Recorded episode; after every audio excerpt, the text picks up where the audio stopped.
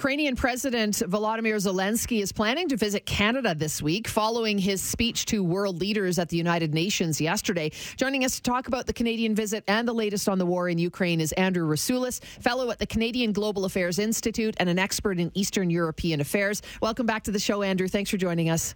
Thank you very much, Sue and Andy. Tell us a little bit about uh, Zelensky's chat yesterday and his speech in front of the United Nations. Uh, what was the address about? The main point, and this this seems to be the theme of his visit, and he'll readdress it again today at the Security Council meeting, is the 10-point peace plan. That's Ukraine's 10-point peace plan. He is really uh, making the effort to sell that plan to the international community. Uh, and uh, it's a it's a it's a it's been around for several months now. It's a tall order, uh, but he's making a real strong pitch for it.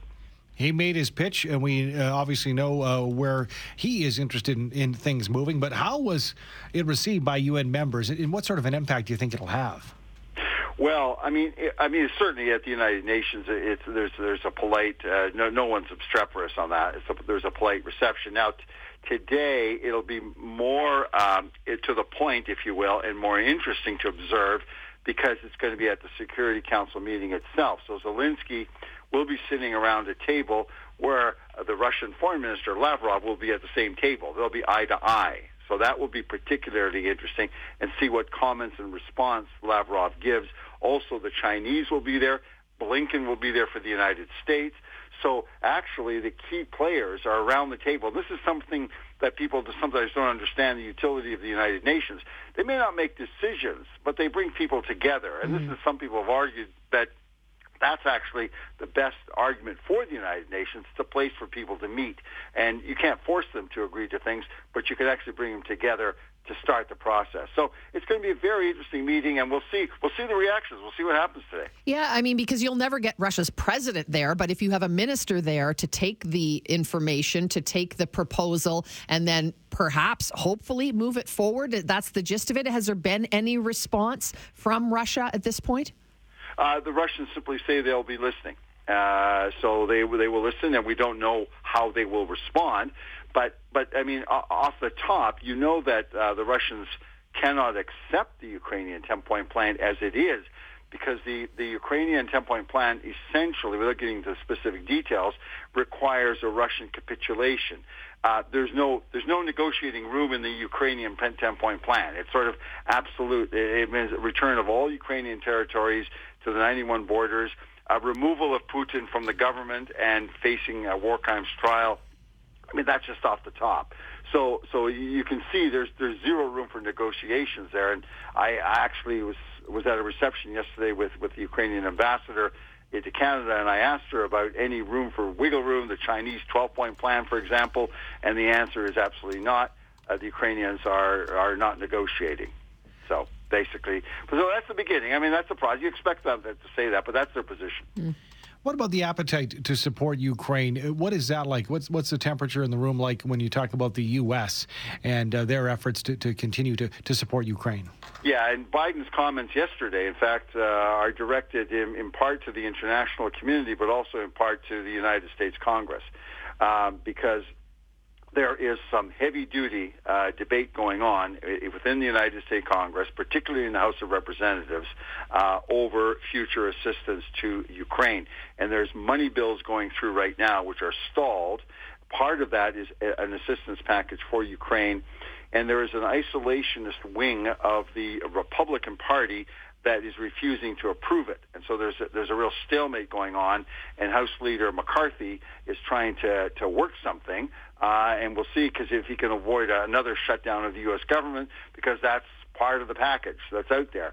Um, so it, it, the, the the polls in the United States show that it's it's really on the edge. Uh, CNN poll suggested there was a slight majority of Americans that were opposed to continual aid, but but another CB, CBS poll, I think it was, suggested well, it depends how you ask the question. It could go the other way. So basically, you can say there's a real tough fight in the United States about continued support. It's not a given, but it's not hopeless either. From the U.S. to Canada, the Ukrainian President Volodymyr Zelensky will be in Canada later this week. Do we know sort of what the plan is, what, who, where he'll be visiting, and, and what they're actually going to talk about? Yeah, so I can tell you where he's going.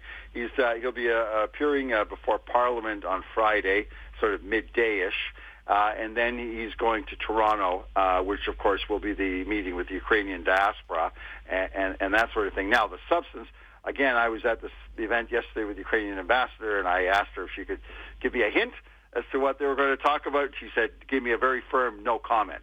So I can only speculate for you what uh, what they will talk about. And I mean, it would logically be uh, again, Zelensky would thank Canada for its support, both military, economic, uh, and financial, and so on. Uh, and no doubt he will ask for more of that.